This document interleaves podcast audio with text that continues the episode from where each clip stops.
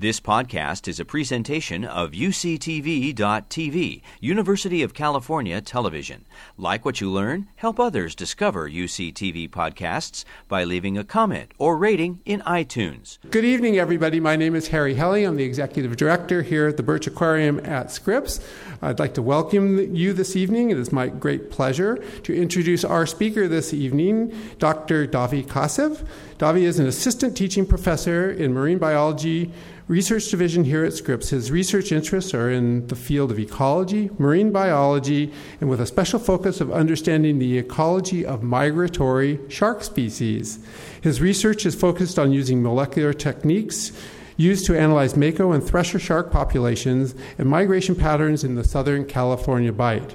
He hopes to incorporate these findings in the future fishery management plans for those species to ensure a viable pelagic shark populations, of course, and then more recently as a postdoctoral scholar here with NOAA's Southwest Fisheries Center, Dovi's work has turned to the application of next-generation genetic sequencing to identify the early life stages of fishes and to answer questions of fishery science. At Scripps, most of Dovi's time is spent teaching marine biology and ecology labs and courses, but he's also going to, continue doing his work and his field work and involving undergraduate students in research-based active learning experiences. Dovi grew up traveling between San Diego and South Africa, where animals in the ocean quickly became his passion. He holds a PhD in ecology from a joint program offered by San Diego State University and UC Davis, and he holds a BS in marine biology and economics from UCLA. Please join me in welcoming Dovi for his talk entitled Shark Geek, A Window into Shark Movement in Southern California. So thank you, everyone, for being here. I'm going to pretend you're here for me, not because sharks are cool. It's weird that when I give talks about larval fish, we don't get 400 people. But it's really great to see so many people here. I wasn't nervous about the crowd until I just ran into my junior high science teacher, who was one of the people that set me down this track, and now I really have to do a good job, otherwise I might not make it to high school. But, I'm here to talk about sharks. Sharks are something that I've really been interested in sharks since I was a kid. I just never grew out of it, and to be able to be here and to share some of this information, what I've learned and what other people have learned about sharks, it's just really a pleasure and it's fun. So thank you all for being here and for this opportunity. And this is especially exciting for me because I know this Perspectives in Ocean Sciences is linked to Professor Jeff Graham, who was one of my research mentors and heroes. And so to be able to be here and presenting under his namesake is really exciting. And when he retired from Scripps, I actually stole this sign from his office, this shark crossing sign. So now that I'm back at SIO, it's fun that I get to now hang this up back in an office at Scripps. So I'm pretty excited about that. So here in this picture, this was on a research cruise back in the mid-2000s. And here we have myself and Jeff Graham. I remember him, I think he was telling me, stop trying to save all the sharks. We need their data. It's okay. But again, it's really fun to be here and be a part of this, so thank you. As I mentioned before, I'm an assistant teaching professor here at SIO, which is a new position for me and a new position for SIO. So really my job is to be one of the driving forces behind the undergraduate marine bio program at UCSD. And that's really exciting for several reasons. One is that's my office view.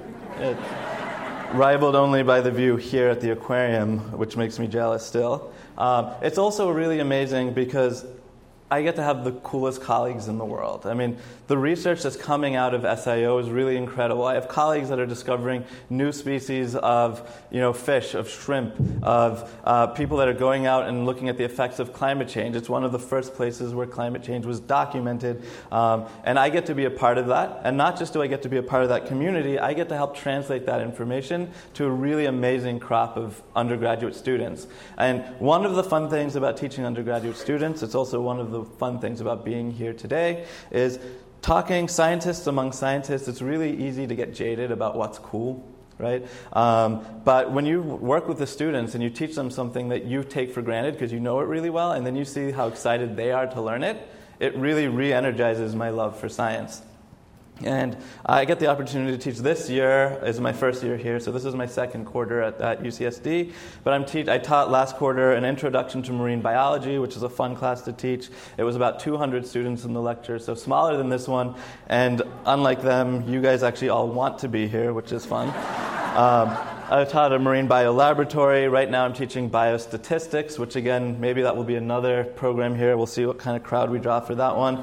I get to work with grad students teaching a thesis writing class, and I'll be teaching a marine mammal class, which I think will be a big hit next quarter as well. And also, I get to take classes. So I'm actually sitting in on a communicating science to the public class being taught here at Birch this quarter. I will say I've only been to one lecture, so if I don't do a good job, it's not their fault, it's still mine. But it's fun, and I'm really happy to here to talk about sharks, because there's a couple of things. Sharks are cool. I think they're cool. The other cool thing about lecturing about sharks is that everybody really knows about sharks. They're in the press. They're on Shark Week. So people know about sharks. Sometimes they're correct. Not always. But I just want to give you a quick outline on the direction of the talk so we don't get lost like my colleagues and I down in Baja California. We're doing some of this research. I'm going to start by giving you kind of a brief introduction to sharks and shark biology. This is not necessarily my research, but things that we know about them that I think are interesting. Then I'll turn and talk about their distribution and movement here in the Southern California Bight, which I'll define. And then I'll talk a little about the effects of human impacts on those shark populations, given that they live in these habitats adjacent to where we live, and then talk a little bit about shark mating. But we'll start with an introduction to shark biology, because I think people are interested. I have to start by talking about ecology. I'm actually an ecologist. It's depending on who I talk to, an ecologist, a marine biologist, or whatever it might be. But I'm an ecologist, so I study sharks. We study the biology of the animal, but we also have to study the environment in which they live, and how the animal interacts with that environment, right? And it's not just the environment, but it's the other organisms that live there. What are the things that those animals might eat? What are the things that might eat them? How does that affect the way they interact with their environment? And of course, we as human beings are a major part of that environment. Every time we go into the ocean, we have an impact on the ocean, and perfectly frank, anytime we do anything, whether it's on land or in the ocean, we do have an impact on the ocean. And of course, we are one of the top predators in the ocean, so we have to consider that as well. And kind of in food chain or ecology 101, who here's ever heard of a food chain? I can't see most of you, but I'll just take for granted that some of you have your hand up, right? So there are things that produce energy. These primary producers, they produce energy from the sun. Things eat those. Other things eat that, and so on and so forth as you move up this chain. But in reality, this is not how the ecosystem works. It's way more complex than that, right? Things eat each other. Sometimes if you're young, you eat one thing, and you get older, you eat something else, or your predator might be your prey and everything else. So it gets a little bit complex. Trying to understand all of these relationships is not easy, and it requires really kind of there's been advances in technology that have allowed us to study some of these interactions much better than we could understand them before. So does this seem more appropriate? Does this make sense? All right. Still a little too simple. If we look at an ocean food web, it might look something more like this, right? And add to top of it that we actually can't, unless you're Jules Jaffe, who's giving the next talk, we don't actually get to see any of these things. He develops all sorts of cool oceanographic instrumentation that allows us to see these things, but we don't get to see them. So this is all happening, it's complex, and it's invisible. That's our starting point. And then we say, okay, let's try to figure this out. And it's really exciting. So again, the complexity is important. Right? These are not independent. It's not like, oh, I study the ocean, so that's all I'm going to focus on. There's birds, and there's people, and there's other things that connect the oceans to the land, right? So that's all one big ecosystem. Again, humans being a major part of that, right? And where do sharks now fit? Because I know you guys are here to hear about sharks, not ecology, so I'll get to this, right? Where do sharks fit into this, right? Are sharks, who here has a sense of sharks? Like, everyone thinks they're top predators, right? Who here thinks sharks, top predators, that's what makes them awesome? A couple of you. Who thinks that they're primary producers and photosynthesize their food? No? Okay, good. So where do sharks fit into this food web? And the truth is they're everywhere, right? Sharks are incredibly diverse. And if I say the word shark, I'm not really doing them justice because they're so different and they're so diverse. And I'll talk about that in a second, right? How many different sharks are there? And I would guess, like when I do this exercise in classrooms and things like this, people kind of get a sense that there's probably more species than they know by heart. Right? There's actually more than I know by heart, and they all look different from one another, right? So, you know, how many different sharks are there? You know, generally the answers I get when I ask this question are somewhere between 10 and 50 or 60 or whatever it might be, right? But in reality, there's more than 500 species, right? More than 500 species, and that's growing. Every year we describe roughly one or two new species that we discover that we didn't, either they were cryptic, so they look similar to something else, we didn't know they were different, or they just had never been seen before. So this list is growing.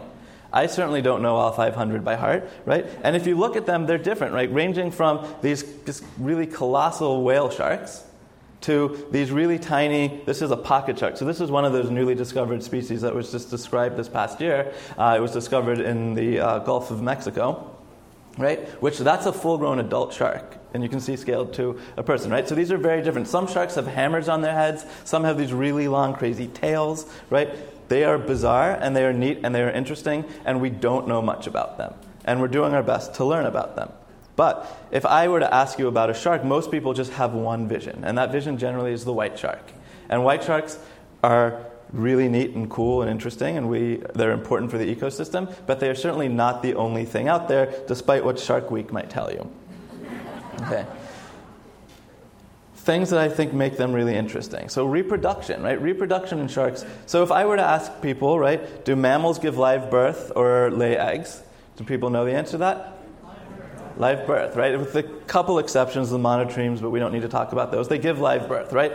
How about birds? Lay eggs or give live birth? Lay eggs. What about sharks? Right? Not just both, but both and then some. Right? Some lay eggs, and the Birch Aquarium, if you ever get a chance to come here during the day, they have really cool exhibits with the shark eggs, and sometimes you can actually see the little baby sharks swimming inside those eggs, which is awesome. And then some give live birth, and then some actually have eggs that hatch within the mother, and then they're born alive. We call that ovoviviparous. It's a very big word. So that's really neat. But it's not just neat because it's cool, and it's not just neat because it's crazy. It's neat because sharks actually represent a really interesting lineage on the vertebrate tree of life. They split from all other vertebrates very early on. So by studying things like reproduction in sharks, we can actually learn about reproduction in all vertebrates. So studying sharks is not just about sharks, and it's not just about the ecosystem in which those animals live. It's actually about understanding the entire kind of vertebrate tree of life. So those are all those organisms that have backbones, like most of us. And so, exactly. All right, I'm glad some people caught up on that. Right? Again, where do sharks live, right? That's a question that's a kind of seminal question in ecology. Where do these things live? And if I were to say, where does a shark live? I've already told you there's 500 different species, or more than 500 different species. So where do these things live? And the answer is in the ocean, everywhere, right? You go in the intertidal, right? And when the tide's high, you have the leopard sharks and things coming in, right? You go into the open ocean, and there's things like mako sharks and blue sharks. And you go down into deep water, and there's sleeper sharks and all these things that we never get to see. But they're everywhere. And they are important parts of all of these ecosystems. And again, to say that one studies sharks kind of implies that we know all of this. And the truth is, everyone knows none of this, including those of us that study. Like, if you ask me about deep-sea sharks, I don't know that much about them. You know why? Because nobody does, because we don't get to see them very often, and they're hard to study. But again, it's this diversity that really makes them interesting to me. That's what keeps it exciting to study sharks, not just because they're cool predators. It's because there's still so much we don't know, and so much that we need to know if we're going to be able to manage them and understand the larger ecosystems. Right. Let's talk a little bit about what sharks eat, right? Again, we kind of alluded to this before, but sharks, major top predators. Yes, sometimes. So again, things like tiger sharks, white sharks, they're eating marine mammals, they're eating turtles, they're eating large fish. They are apex top predators, and that's, you know, obviously very interesting, and that's what I think most people think of when you think of sharks. But they are also mesopredator. Mesopredator means you're a predator, but you're eating lower on that food chain, right? So things like these leopard sharks and nurse sharks, they're eating snails, they're eating small fish, they're eating squid, right? They're not out there hunting mammals. They're not something that we have to worry about, right? Some are scavengers, so they're looking for areas where, like, let's say a big whale dies in the sea and sinks to the bottom, and then things like sleeper sharks will come and feed on that dead carcass. Even if the carcass is floating, you have things like white sharks, actually, actually that will act as scavengers, right? So they're an important part of the ecosystem, much like a hyena in the savannas of Africa. Then there's some that are filter feeders. Some of the biggest sharks are eating the smallest things. So megamouth sharks, whale sharks, basking sharks. So that's a basking up top and a megamouth down below. These are huge fish. These things are 40 feet long, right? And they're feeding on krill. And they're doing that by opening their mouth and swimming through these schools of krill and filtering those over their gills, which is really neat. And then there's some that I can't really describe in any other ways other than call them weirdos, okay? The one that we have on top here is a cookie cutter shark, right? Cookie cutter sharks are called cookie cutter sharks because they feed, they're about this big, they're small, but they feed on dolphins and huge tunas and other fish. But what they do is they have their mouths are kind of like a melon ball or an ice cream scoop, and they go and they bite a chunk off and leave a little circle that looks like you just took a cookie cutter to it. And they don't kill those animals; they just take a bite and swim on their merry way. And yet there have been a couple people swimming between Hawaiian islands that have been bit by cookie cutter sharks, which is interesting. Then the one down at the bottom there is a Greenland shark. That's the longest living vertebrate that we know of. And if you look closely, I know it's hard because the screen's small, but on the eye of that animal, there's a parasite. And that parasite is a bioluminescent copepod. These things live in deep water or under ice, right? They can't see likely because that parasite might make them blind, but it glows in the dark. And other things will come to check out and think, maybe that's something I can eat. And as those things try to eat that copepod, the Greenland shark then eats them. It's a trap, right? So lots of crazy cool things. So what I'm hoping to impress here is that when you start thinking about sharks, that we kind of broaden our minds and remember that this is a diverse group. And if I add in the rays, there's at least 600 species of ray, which is the shark's closest relative, right? So they're really diverse, they're really interesting, and I hope we get the chance to talk more about it. I'll be here after this talk if you want to go crazy. When I labeled or titled this talk Shark Geek, I really meant it. I could think of nothing better than hanging around and talking about sharks with people. All right, so despite the fact that they're all over the food web, right, they are all predators. Right? There's a couple instances of sharks that can feed on seagrass, but primarily they're predators, whether their prey is small or big. And the question is, are predators important to the ecosystem? And time again, studies have been done to find out that they are, not just for the sake of these species themselves, but they have these huge impacts on the other species in those food webs, and they alter the behavior, they alter the nature of the food web. And if you remove the predators, it changes everything, and we can't predict what that change might look like. So whether or not you love sharks like I do, or whether you're morbidly interested in them, you should care about them because they are critically important to our ocean habitats. All right. Also, the question is, do we have to care about them? Are they in trouble? Right? Are sharks' populations stable or not? And again, lots of studies have looked into this. I know that I don't want to get into data too much in this talk, but I do want to point out that what we have here is that panel there on your right is each one of the little graphs is a different species of shark. On the x-axis, which is the horizontal, you have time. On the y-axis, which is the vertical axis, you have the population size. And what you should see in every single one of these is the population is decreasing, right? That decreasing population is what could be potentially troubling. Because again, it's not just for the sharks themselves, it's for their ecosystem effects. All right. Why might they be decreasing? Well, there's lots of reasons. We're destroying their habitat. These are lemon sharks in an island called Bimini that rely on the mangroves. We remove the mangroves to build golf courses and hotels. They can't live there anymore, right? Pollution and toxins, right? We're putting all sorts of chemicals and debris into the ocean, including lost fishing gear and plastics and other things, which have effects on these animals. We eat their prey, right? So things like mako sharks that might eat tuna, when Atlantic tuna populations crash, what are the mako sharks going to eat, right? Their prey might disappear. But by and large, the biggest impact we're having on shark populations is overfishing, right? We fish them, they are slow to grow, they are slow to reproduce, they don't rebound very quickly, and we can have really major impacts on their populations. But it's not all doom and gloom. Shark fishing can happen sustainably, and by and large in the U.S., we have kind of amazing sustainable shark fisheries. And when populations seem to be in trouble, we have mechanisms that allow us to stop fishing them or to take action when we need to. So I don't want to come here and say humans are terrible people, or they were the only people, but we're terrible animals, right?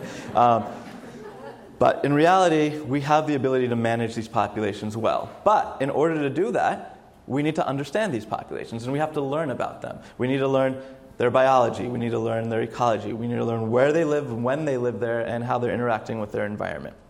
And just as a plug, because I was told that I should do this, I'm also going to throw in here, because I'm in the process of writing a children's book on sharks. And the idea is I teach the alphabet to the sharks and then science to their parents. Well, the kids already will get the science, but also the parents. And it's called A-B-chondrichthian, which is the group that includes sharks, rays, and other cartilaginous organisms.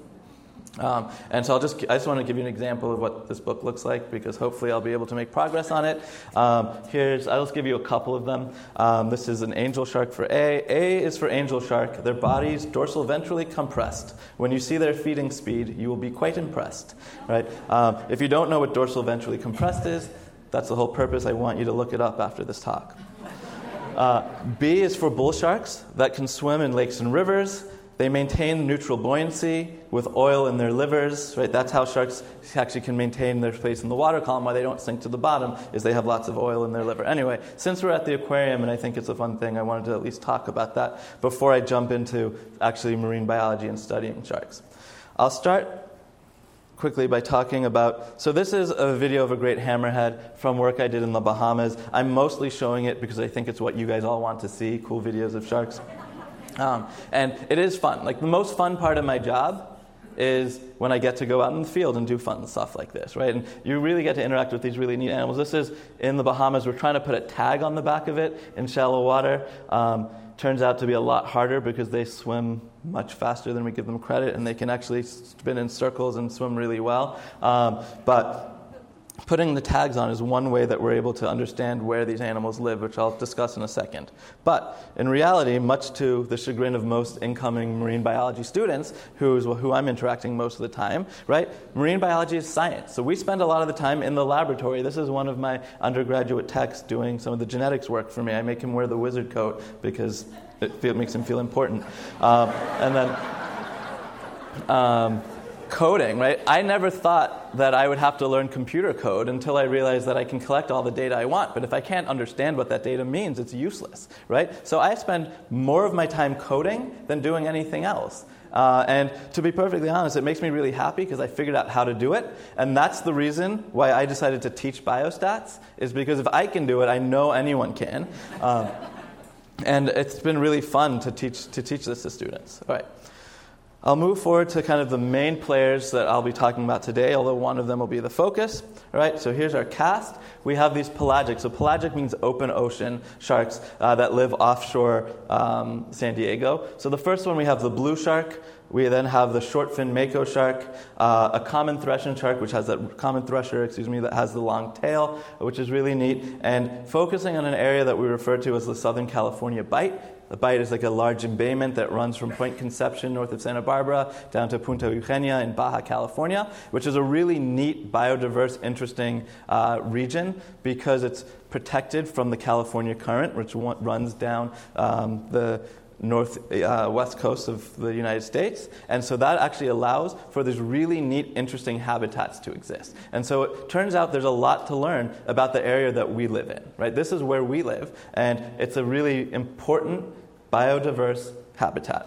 And I'm mostly going to focus on thresher sharks today because I want to be able to tell a story without getting lost in jumping back and forth across species. All right. First, I want to talk a little bit about the tools that we use to study sharks. So one is tagging. We go out onto the ocean. I'm no George Lucas. That's my ocean at the top there. You'll see my animation, right? We go out. We catch the shark. We put a tag on its back, right? And then the shark goes and swims around, and we go on our merry way. Some of the tags, it's just when they come to the surface, they happen to get caught, we learn where that animal moved to. Some of them, we actually follow it around on the boat with a hydrophone, which I'll talk a little bit. So a hydrophone is an underwater microphone. The tag makes a beeping sound. I sit on the front of the boat and just literally drive a few hundred meters behind the animal so we don't scare it, but we actually follow in its footsteps so that we can track where it's been, right? More recently, we've been using these satellite tags, which are really neat because you can put this on the animal, it then goes on its merry way, and I can come back and don't have to spend 70 hours at sea, right? But when it comes to the surface, it transmits data from where it's been, and it sends that signal back to my computer, and I can learn about where that animal was, even though I wasn't there to see it. And it's almost becoming old hat now because, again, every Shark Week episode has tags, but tagging technology is improving every single year, and it really has allowed us to learn a lot more than we ever knew before. Right? I also use genetics. So if you look at these two mako sharks right here, they might look the same, but they're from different areas. So they have certain signals within their genes that can tell you where that animal was from. And if anyone wants to talk about that in more detail, I'm happy to, but I'm not going to do it now.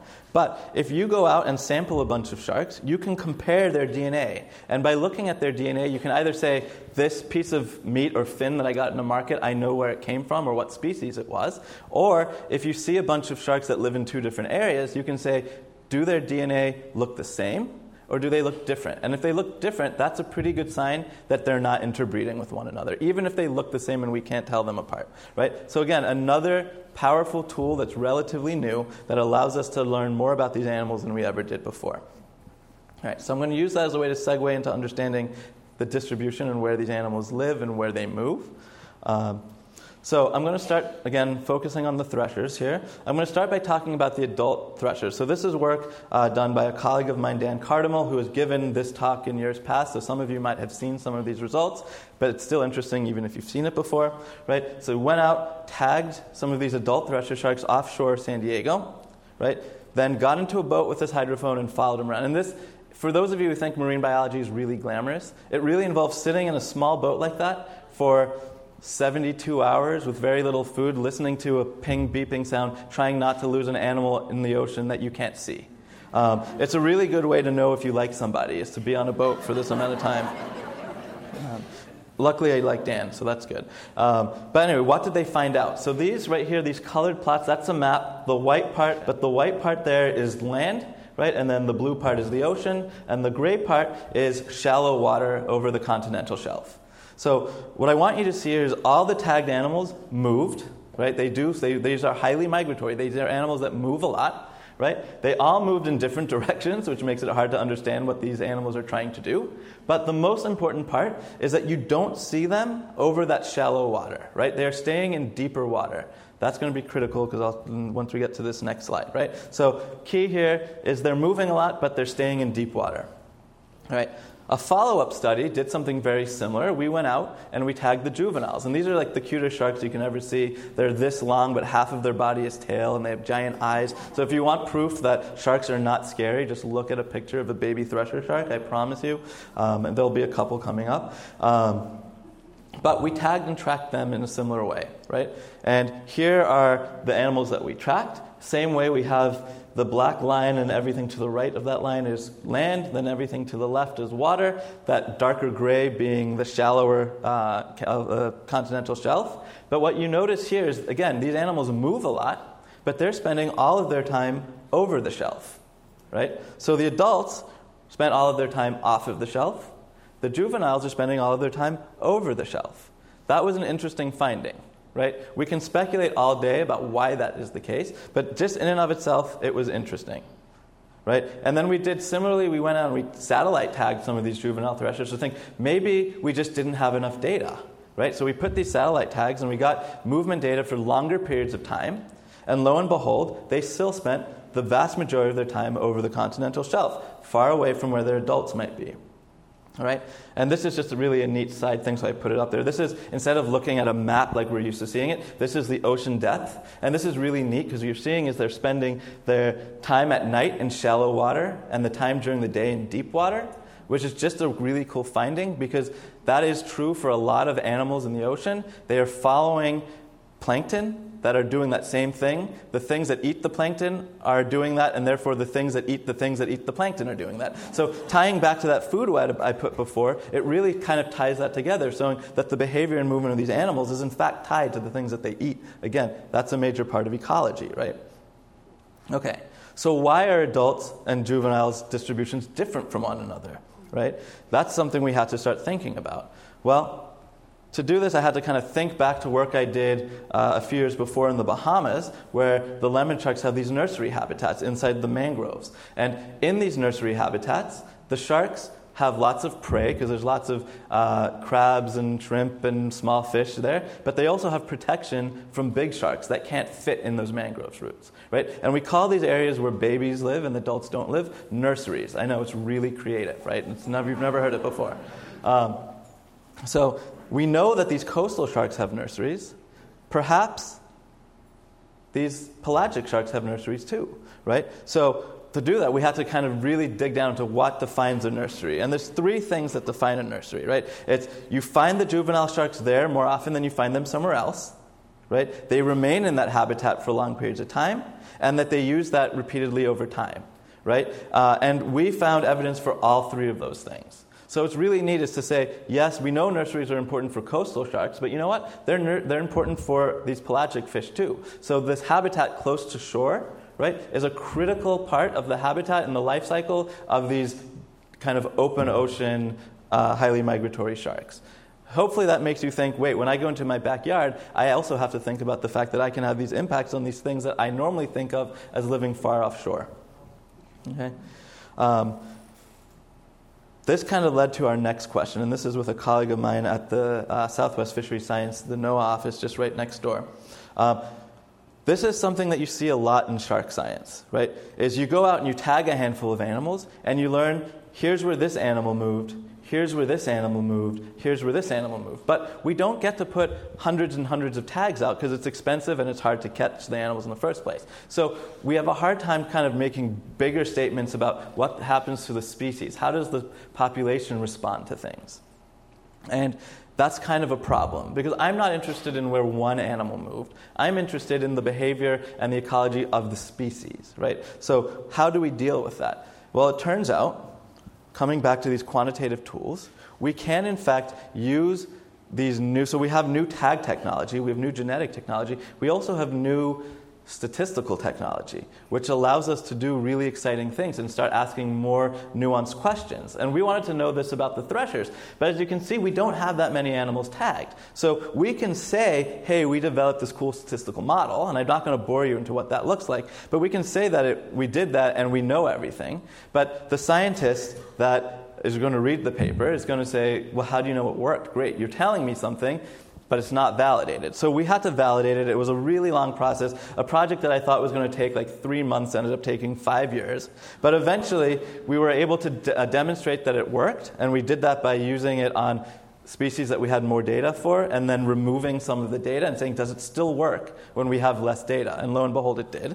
But what did we learn? Well, we learned that these thresher sharks move depending on their length. So the longer animals are more likely to make longer migrations, and these longer migrations might take them out of the safety of Southern California into high seas areas or down into Mexico, where they're exposed to perhaps less sustainable fisheries, right? They also move depending on the season, right? So we know that they like to be here in the late spring and early summer, right? We kind of knew that, but we actually able to demonstrate that statistically, which was important. And they do seem to differ on whether they're male and female, and that depends how far they move and when they move. I just want to point out there at the bottom is you have a baby thresher shark. Kyle, my colleague, not as cute. But the thresher shark, hopefully you'll believe. So again, the key is not being able to say, cool, we went out and we collected data and we made a discovery. Because that's what we did at first, right? But then the next step was saying, cool, we made that discovery, but what does it actually mean? What can we do with that data? So this is kind of the next step in doing that, is saying, all right, we know where they live, we know where they're moving, and now we have a better sense of what's driving those patterns, right? And that's critically important. Okay, that's my movement and distribution. If you want to talk more about it and you want to talk about makos and blues, I'm happy to afterwards. But again, these are animals that are moving throughout Southern California and down into Mexico. These are areas that are heavily used by humans, right? We have lots of impacts on the environment, right? So let's see how that might impact these animals. All right, for those of you that don't know, Southern California has a reputation, right? And that reputation is it's smoggy, It's dirty. I know that it's not true. We love it here. We just had an amazing sunset, right? But on the right day, on the right, you know, at the right moment, you might see this, especially if you go to our neighbor to the north, right? We know that we have issues with plastics that we're putting into the water. We also have chemicals that come from industry, whether it's agriculture or shipbuilding and other things, and all of those make their way into the water. We know that, right? But the question is, do we see this reflected in the wildlife? Is this likely to have an impact on the animals? And the only way to do this is to go study the animals and say, do we see evidence of these same pollutants inside the animal, in their tissue? Right? And there's a couple different ways that these can get into the, or accumulate in the tissue of an organism. So this is kind of my professor hat going back on, right? So there's two ways. One is bioaccumulation. And what that means is as I'm moving and swimming in this environment, I'm accumulating more exposure to chemicals. And the longer I'm in that environment, right, the more of those chemicals I'm going to accumulate, right? So the longer I'm alive, the longer I'm there, the more chemicals I'm going to have in my body. The other is called biomagnification, right? So what this means is small things are living in the environment and they are accumulating toxins or chemicals, right? The things that eat them are accumulating their own toxins, but when they eat it, they also accumulate those toxins. And as you move up this kind of food chain or food web, you're not only accumulating the toxins you're exposed to, but you're accumulating the toxins that your food was exposed to, right? Sharks tend to live a long time, and many of them, particularly the ones that we're looking here, feed relatively high on the food web. So they are potentially going to expose to a lot of these chemicals. So I worked with a colleague that's really good at ecotoxicology, which is a field that's not my expertise. I am not a chemist, but luckily Katie Lyons is. And so what did we find? So what's really neat, and I know this is kind of a weird figure, and it's hard to see right now, so I apologize for that. But let's just look at that top curve for mako sharks, right? What we found, right, is on the x-axis here, you have the length of the animal, the age of an animal. And on the y-axis is how many chemicals they have in their body, right? So it turns out the babies that have only just been born have a lot of chemicals in their bodies. And the reason for that is because their mothers did. And the mothers, when they were developing in utero or an egg, passed those chemicals on, right? So they're born with a load, a chemical or toxic load, or contaminant load, right? As they grow and they're feeding, hopefully a little bit lower on the food web, and they're growing quickly, right? They actually dilute some of the concentration of those chemicals in their body. So they lose it. They're not really losing it, but the concentration is lower, which is, for the record, if anyone's worried about eating sharks because of the chemical concentration, I'm not trying to encourage you to eat sharks. But if you do, small ones, and you can see in that kind of mid-range, tend to have the lowest concentration of things like mercury and other things, right? But as they get bigger, they grow slower, they're eating bigger things, they start accumulating chemicals again, right? So I don't want to get into this in vast detail because I know I'm going to make an interesting topic boring pretty quickly. But as opposed to kind of going into the nitpicky details here, what I want to say is there are detectable levels of a lot of these contaminants that we're putting into the water in the tissues of these animals, right? So they are incorporating these into their bodies. How that affects their survival and their behavior, we don't really know yet. We're kind of get to that, but we're not there yet. But we can say they do accumulate these chemicals, right? Which is potentially a problem. So much so that this is a study that I worked on looking at thresher sharks, looking at the microbes that live on the skin of thresher sharks. So this is a colleague of mine. He's a microbiologist that can do all sorts of cool genetic sequencing, right? And he was like, hey, let's see if we can learn anything about the sharks by seeing the microbiome that lives on their body, right? And it turns out thresher sharks have a very particular community of microbes that live on their body, different than what's found in the water around them. And not only that, but the microbes that live on their body seem to have the ability to digest heavy metals. And why is that the case? It's because the environment in which they live is high in heavy metals. And it turns out the environment in which they live is the shark's body.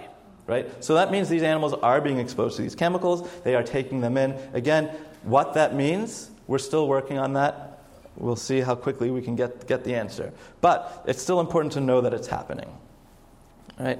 So we know where they live, we know where they're moving, we know that it could affect their abilities to survive and live in this environment. I also want to talk a little bit about their breeding, because shark breeding is really interesting. I mentioned that before. We don't know that much about it because we don't get to see them mate, we don't get to see them pup very often, especially these pelagic fish. So what can we learn about their breeding just from the data that we are able to get? So in the course of studying makos and threshers, I was lucky enough to get one pregnant mako shark that was caught by a fisherman near Australia, and one pregnant thresher shark that was caught by a fisherman here in Southern California.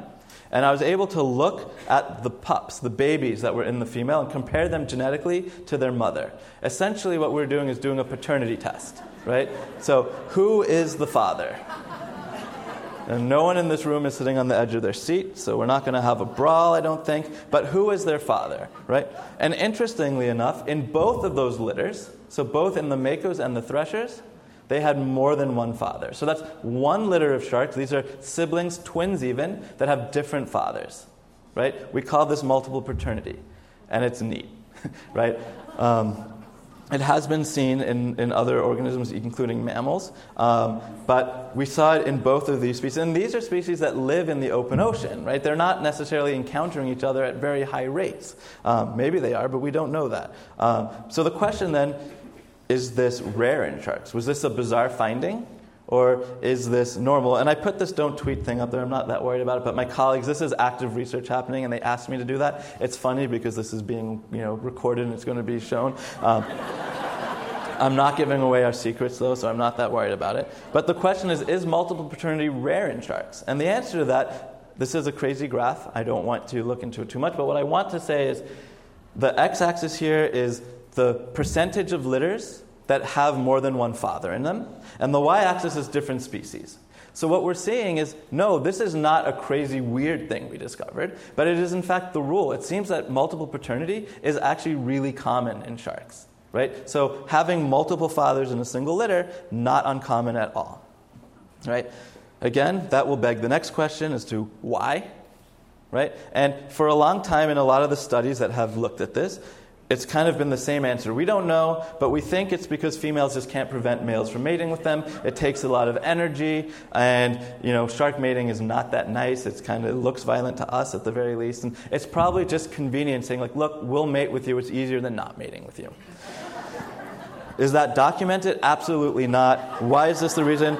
I mean, you can think about who did a lot of that research, right? Maybe they're macho. I don't know.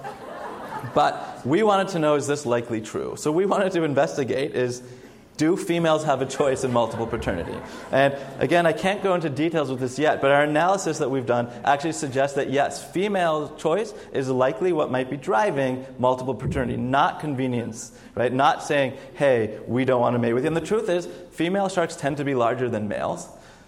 Shark mating tends to be brutal, so it's not surprising that if this is occurring, that it's because there's a benefit for the females. And what might that benefit be? We can't say with certainty, but it might have something to do with the fact that the more fathers that they're able to mate with, the more likely that their offspring are going to have whatever trait might be beneficial in the future, and we don't know the answer to that yet, right? So the more mates you have, the more genetically diverse your offspring are going to have, and maybe that might improve the survival of your lineage down the road. It's not like they're making a conscious decision, but evolutionarily, that is what we think might be happening. So those were just some of the stories that I think are interesting, some of the things that keep me excited about the work that I get to do, and some of the reasons why I'm excited to be able to talk to you guys about this as well. So thank you for listening.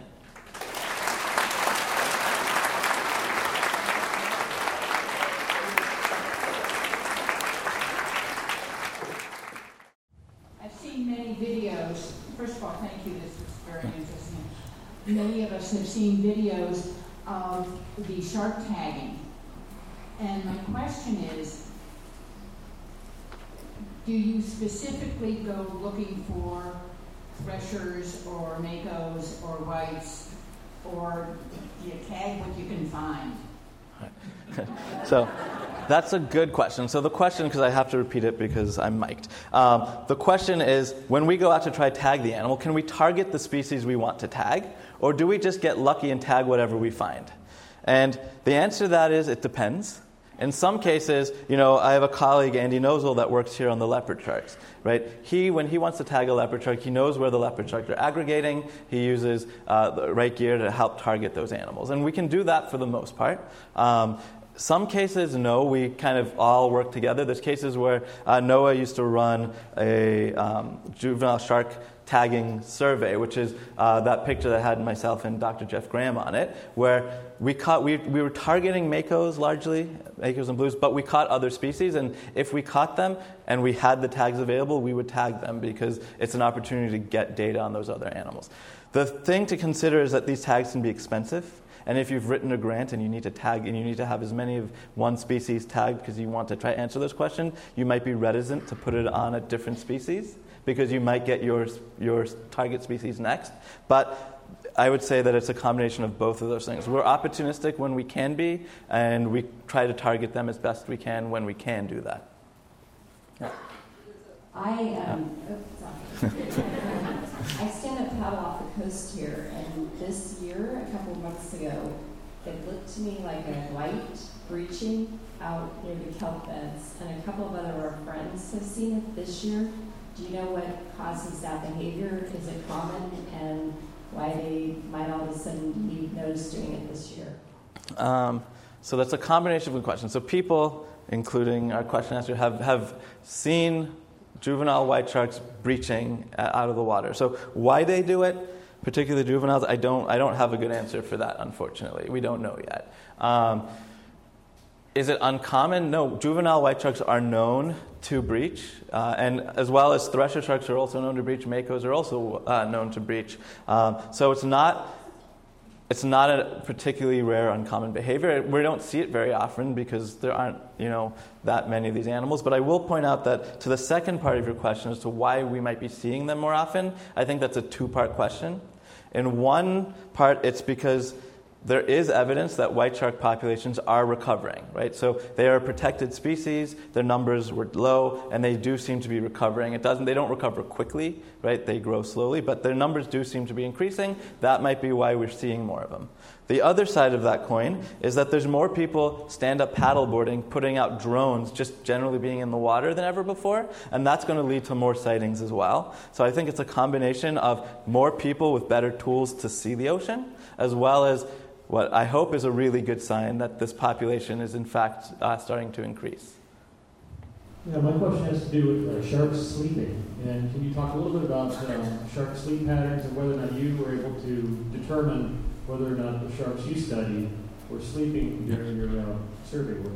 Right. So the question is, sharks sleeping, do sharks sleep? Can we determine that? And that, again, you guys are asking great questions, and it sucks for me to have to say I don't know to a lot of them. And the best I can really say is I don't know. Then I can speculate a little bit, right? So there are different species of sharks, and some of them have to swim to breathe. So we call them ram ventilators. They swim with their mouth open. That's what forces water that's high in oxygen over their gills. Those animals have to be swimming at all times. If they're not swimming, they could drown, right? Does that mean they don't get to sleep? I don't know. Maybe they can control, shut off parts of their brain at different times. There are people that are shark neurologists that would know much more about that than I do. But as far as I know, it's never been documented that they're sleeping. Other species can, in fact, rest on the bottom because instead of having to swim to breathe, they can pump their gills. And when they pump their gills, that forces water over them and they breathe that way. Do those animals sleep? They certainly rest on the bottom. I can't say for sure whether they're sleeping or they're just hanging out or what they're doing, but they can certainly at least rest and not be swimming at all times. These pelagic fish, all three species that I study, are ram ventilators, so they are swimming at all times. When we're tracking them, we don't get a break, we are moving, or we will lose them. They do not stop swimming at any point in time. Thank you for your presentation. You have not touched on the blue shark. I have fished blue water out here since the 50s, and at one time the blue shark was the most prevalent in the Catalina Bight. They were everywhere. Right. Then we had the advent of the drift gill nets for swordfish, and there are literally no blue sharks in the Bight anymore that we see. Right. No more eyeball fish. Right. So my question to you is, are there still blues here? What is the reproductive rate, and how soon can we expect to see a resurgence? Okay, so that's a good question. So the question is that there were blue sharks that were very commonly sighted off of Southern California. We don't see them nearly as often as we once did. There used to be dive operations based on going to cage dive with blue sharks offshore. There's still a couple that do it, but they're not nearly as profitable as they once were because you don't see as many blue sharks. So there's a couple things. The question is that because the blue sharks populations have decreased, or have they moved somewhere else? Right? And that is a tough question to answer because all we can say is how often do we see them in our surveys? That could mean that they're not around, or it could mean that they are changed their distribution caused by things like their prey moving or water temperatures changing and other things like that. Blue sharks, I can say, can actually have a lot of pups at once. They can have large litter sizes. So for a shark, especially a big-bodied shark, they might actually reproduce relatively fast. Relatively, I'm talking compared to other large-bodied sharks, not compared to, let's say, bony fish. Like a single grouper might have 1 million eggs at a time, right? So not compared to other fish, but compared to other sharks, we think they might be able to reproduce relatively quickly. In terms of the larger-scale studies that are done by fishery management organizations, they have not been able to demonstrate that blue shark populations have suffered significantly. But anecdotally, we still see people like yourself and myself that are seeing fewer of them. The problem is, based on our current methods, we don't have the ability to say whether they're disappearing or moving or what might be happening. So that's something that if anyone here is interested in becoming a shark biologist, we can talk. Maybe we can figure out a way to get a better answer to that question. Hi, Dovi. So because baby sharks accumulate chemicals from their mothers, and because sharks give birth in different ways, have there been any differences in chemical exposure between sharks that are given live birth and sharks that are hatched from eggs? You guys are asking great questions. I don't know the answer to that.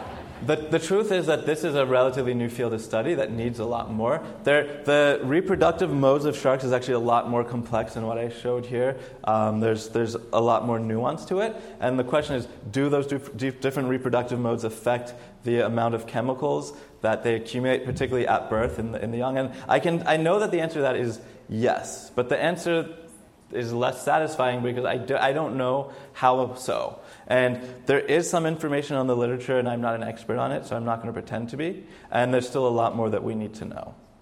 But yeah, the different physiology of the animal is certainly going to have an impact on the amount of contaminants. We even see that within these three species. The makos seem to have the highest contaminant load at birth, much more so than the blues or the threshers. Yeah. Oh. Thank you for a nice presentation. I noticed that you said something about the age of the Greenland shark, and I was wondering, what is that age? You said okay. It was the longest living vertebrate, and then also on your shark, the thresher, what is its average age or longest age? So the first part of that question, there was a study recently done. So you know how, does everyone here know how you can age trees by counting the growth rings? So it turns out that's true for some animals too. So with sharks, you can often count bands that grow in their vertebra to age them. And it turns out you can also look at the lens of their eye. And so there's a study that came out a couple years ago that demonstrated that some Greenland sharks can live for close to 500 years old, that they might not even be reproductively mature until they're 150. And these are animals that live in cold water, so they're likely to have very slow metabolisms. But that is really old. And they can also look at signatures of some of the bombs that were tested to see at what point you see this like signal of radiocarbon and then how many rings they've grown since then. And that also supports that these things might be living for, again, close to 500 years. Thresher sharks don't live quite that long. There's varying studies that have different answers, but my best guess based on all the literature I've seen is somewhere around the kind of order of magnitude, somewhere around 50 or something in that general range. And again, it's a best guess because there's multiple studies that have slightly different answers. Your lecture was fantastic. My question is, do all sharks have that, like, ampullae of Lorenzini?